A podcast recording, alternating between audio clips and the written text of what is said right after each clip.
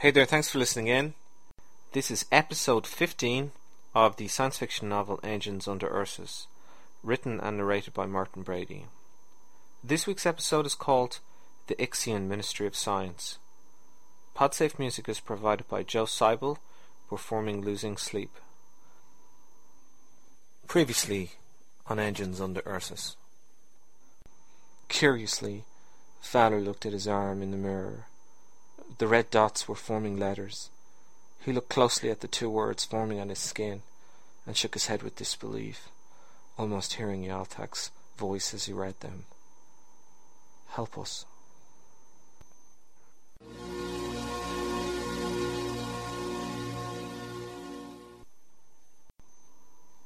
Kay found Fowler slumped over a console in the labs, asleep from sheer exhaustion. She shook him and he sat up. Fowler rubbed his exhausted looking face, looking confused for a moment as if not knowing where he was. Didn't you get to bed last night? asked Kay. Fowler shook his head. Not really. Too much work to do. Kay shook her head. You're not going to be able to function if you're exhausted. I have to find out what the Antics want, Kay. Kay frowned. What are you talking about?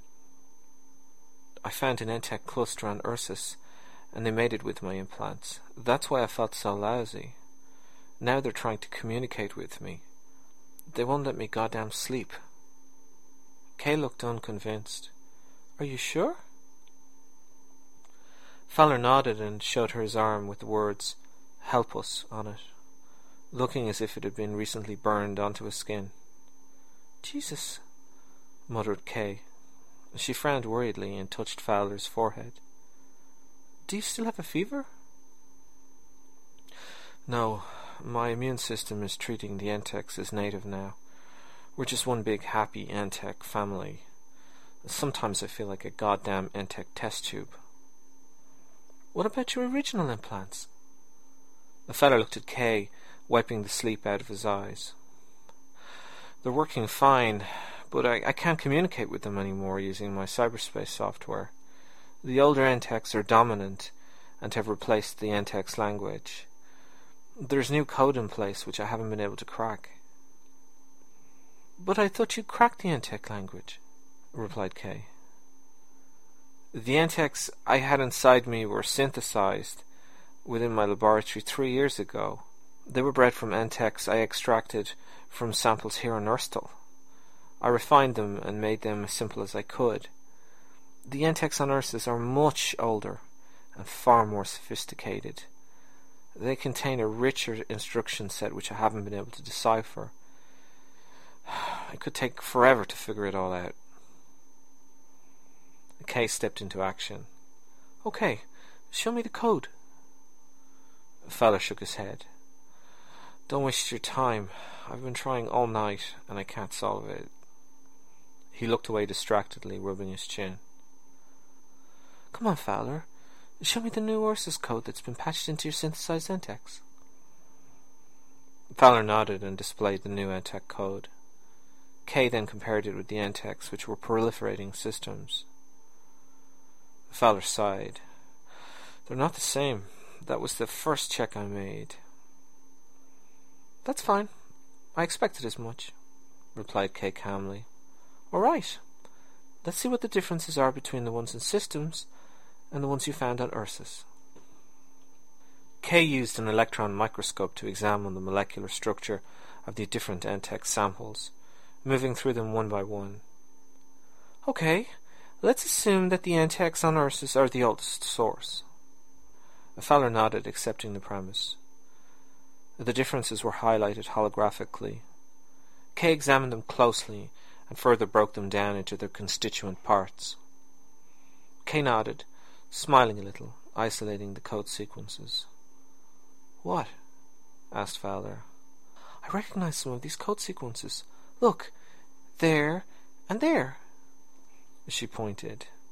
They're recent, alien made. Are you sure? Kay nodded. No doubt about it. Fowler sat up. I don't recognize them.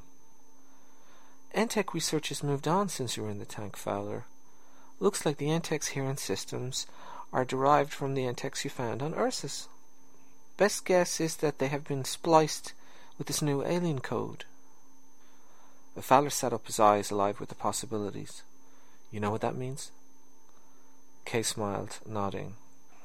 Someone has already altered the Entech code on Ursus. To do that, they'll need to have cracked most of the code. We find them, and we find out who tried to bury you on Ursus. The Fowler sat up, rubbing his tired eyes. So where did you see this code before? Only one person I know has the knowledge and the resources to do this sort of work. I attended a seminar hosted by him last year. His name is Professor Asha Miku. He's Ixian. Works downtown in their Ministry of Science. He demonstrated samples of this proposed Entech code at a conference I attended last year. The Fowler stood up. Okay, let's go. He stopped and then looked at Kay. Thanks again. Kay smiled, saying nothing. Again, the Fowler travelled into Ixian territory, but this time with Kay. However, she seemed calm and relaxed, which surprised him. You come down here much? asked Fowler. Occasionally, replied Kay. I have some friends who live here. Fowler shook his head. You have friends who are Ixian? Yes. Do you have a problem with that? asked Kay. Fowler snorted. No problem at all. It's just I usually feel lucky to get out alive most of the time. Kay smiled. You should smile more. Maybe they'd like you. Fowler frowned. Smile, urged Kay. Fowler frowned harder as the floater touched down outside the Ixian building. They got out and Fowler straightened his hair, still feeling ragged. Together, they stood outside an ancient-looking building which looked like it had been built in the first phase of Urstal's construction. It looked dark and unyielding like many of the Ixian buildings on Urstal. It had groups of black and yellow tiles, which marked official Ixian buildings. So where are we? asked Fowler. Outside the Ixian Ministry of Science. Kay took out a business card from her wallet. She placed it in the card reader and waited as it dialed through to the professor's office. Eventually, the professor's face appeared on the other side of the monitor. Yes? he inquired. Hello, Professor. I'm Kay Brunner. I attended your talk last year about Entech panspermia. Ah, yes, Kay. What can I do for you? I was wondering if you have some time to talk to me and my colleague on some new Entech findings we have, we've made recently. The professor perked up. What sort of findings? We'd rather talk to you in person. It won't take long. The professor frowned a little, but his curiosity got the better of him. All right, then come on up. I'm on the fifth floor. Just follow my card. He buzzed them in. The interior of the building was cold and impersonal, with circular inscriptions painted on the walls. Kay and Fowler took the elevator. You've done research into Entech panspermia? Fowler was impressed but tried not to show it. Sure, I did some research on it in the early days. I did my major in biogenetic programming and nanocomputers. Professor Asha is primarily a biogenetic expert. Recently he moved on to Entechs to see if he could synthesize them to automate gene therapy. Could benefit a lot of people, not just Ixians. Once gene therapy is all he wants to do, replied Fowler. What do you mean? The elevator doors opened. Later, replied Fowler. They walked up to the room and knocked politely. Professor Asha opened the door and bid the two humans welcome. They received curious stares from the other Ixians in the office hall. Welcome, Kay. It's good to see you again. And you too, Professor. Kay smiled. This is my associate, Tom Fowler. The professor smiled knowingly. I am familiar with your work, Mr. Fowler. I read your research paper with interest. The Fowler smiled wryly. Well, that makes a change. Now, what have you got for me? he asked. The Fowler took the Antec crystal from his pocket and handed it to the professor. Do you recognize this? The professor's Ixian eyes blinked rapidly with excitement. Ah, of course. This is an Antec cluster. Where did you get this from? In a mine shaft on Ursus, replied Fowler. Ursus? Excellent. The professor sat up excitedly. Kay sat forward. You've worked with this material before? The professor nodded. Of course. Where did you get your samples from? asked Fowler suspiciously, wondering if he was behind their sabotage. I was given a sample by an anonymous benefactor, who asked me to examine it. I began from there. The Fowler frowned skeptically. And how long ago was that? About two years ago. I have been searching everywhere for its source. This is a great breakthrough. I did not know it was from Ursus. Thank you very much. Kay looked at Fowler. They exchanged glances. Still, Fowler wanted answers. So you've cracked the Antec code within it? I am not at liberty to discuss that. Fowler stood up angrily and took the fragment back. Look, Professor, we came here in good faith. The least you can do is help us out now that we have helped you. Quid pro quo. Mr. Fowler, you must realize that I am a servant of the Ixian government. There are channels and protocols which must be followed before I can discuss my work with anyone. Kay nodded. We understand that, Professor, but we have reason to believe that these Antecs have been altered and are posing a threat to the continued safe operation of CityNet, which is in everyone's interest, both human and Ixian. Wouldn't you agree? The professor looked unnerved. Altered in in what way? New code has been spliced into them, code which resembles some of your research work to date. That is impossible. The professor looked shaken. I I think you should go now. Fowler grimaced. I'm not going until you tell me what's going on. The professor gave Fowler his card. Call my home tonight after sundown. I, it will be easier to talk there. Now, please, leave. They walked away from the building slowly in the drizzling rain. An anonymous benefactor. What sort of fools does he take us for? Fowler shook his head. Kay shrugged. He might be telling the truth. You trust an Ixian.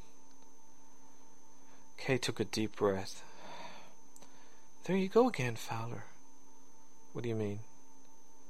You're going back into your own little paranoid world again. Why shouldn't we trust the professor? I chaired the same committees together with him. I know him. He's an honourable person. You are so naive. Fowler shook his head. Kay looked exasperated by Fowler. And you were so paranoid. Not everyone is your enemy, Fowler. There's good and bad everywhere. Some of the Ixians are good too. He works for the Ixian government. Doesn't that tell you anything? Yeah, he needs a lot of money to do his work. You should learn to trust people, Fowler. Not everyone is out to get you. Fowler stopped in the light drizzle.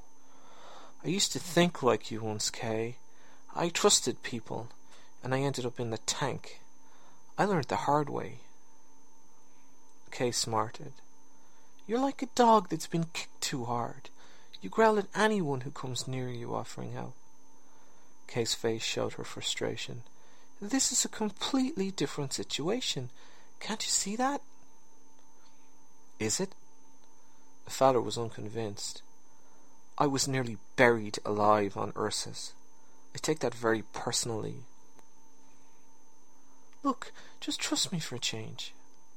The Fowler said nothing and walked on, frowning as the rain dripped down his face.